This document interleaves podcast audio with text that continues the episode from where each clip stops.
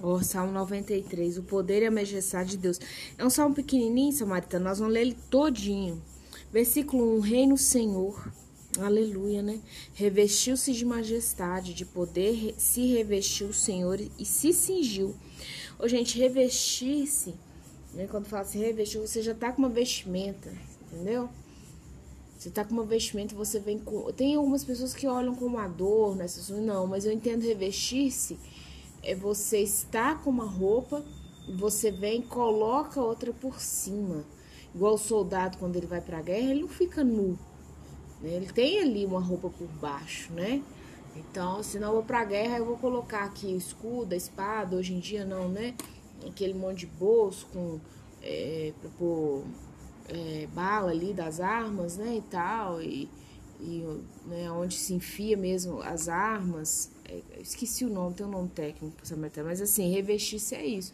Você já tá com uma vestimenta, você coloca uma roupa que vai te proporcionar aquilo ali que você tá indo. Aqui nesse caso é para uma guerra mesmo, né? Nós estamos numa guerra, gente. Eu vejo isso aqui como revestir sempre como sinal de guerra.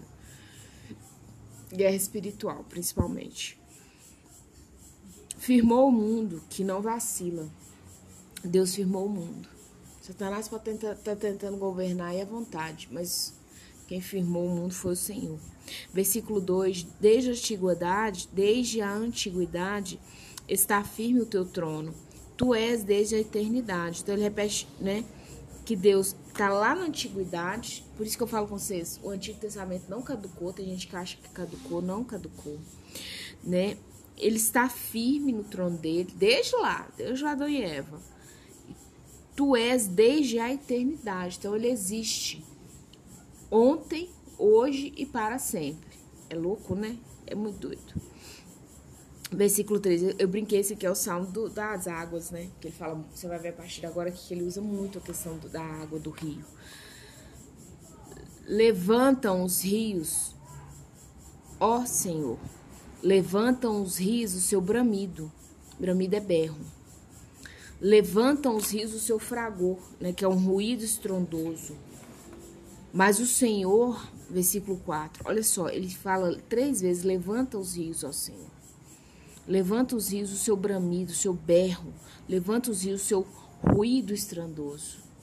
Ao versículo 4, mas o Senhor nas alturas é mais poderoso do que o bramido, né, que eu falei que é o berro das grandes águas. Quer dizer, você ouve que barulho aquele barulhão de água. E ele falou assim: o Senhor, na, lá na altura, ele é muito mais poderoso que o bramido das grandes águas. Grandes águas, ele está falando de volume, né? Do que os poderosos vagalhões do mar. Vagalhões é a grande onda em alto mar. Sabe aquelas ondas que você vê assim, comendo aquelas embarcações, aquelas transatlânticas, você fala assim, gente, agora vai cair? É essas, são esses vagalhões. É, e olha, eu vou te falar uma coisa eu acho que uma profissão que eu não serviria para trabalhar, né? É trabalhar embarcado, sabe? Porque, Ô, gente, é assim. Desculpa, Samaritana, eu tô no propósito de oração de madrugada, então façam. Então, ô, gente, você imagina você no alto mar, vem aquela onda, você fala assim, agora eu vou morrer. Aí que trem passa por cima do navio. Um filme na internet, uns vídeos até muito curtos, depois você assiste. É um trem de louco. E dizem que o bom marinheiro é formado naquilo ali. Grandes empresas multinacionais na área de mari, marítimo, ele não contrata o cara que não, não velejou nesses oceano brabo aí da vida, porque eles entendem que o bom marinheiro, um cara que vai dar conta de ir para leste, oeste, norte, sul, passar né, entre iceberg, passar entre tempestades, é o cara que é o bom marinheiro. E às vezes, gente, o controle do barco não está só sobre o barco, está sobre as ondas que estão batendo nele. É muito louco. E na vida nós passamos muito por isso. E tem horas que a gente tem que olhar e falar, Senhor, o controle está nas suas mãos. Amém? Versículo 5 para finalizar: Fidelíssimos são os teus testemunhos, a tua casa convém a santidade, Senhor, para todo sempre. Clamo, Senhor, para que a sua casa convenha a santidade, seus filhos, a sua vida, os seus projetos. A santidade de Deus é, é a primícia para o cristão, para a mulher cristã. A santidade.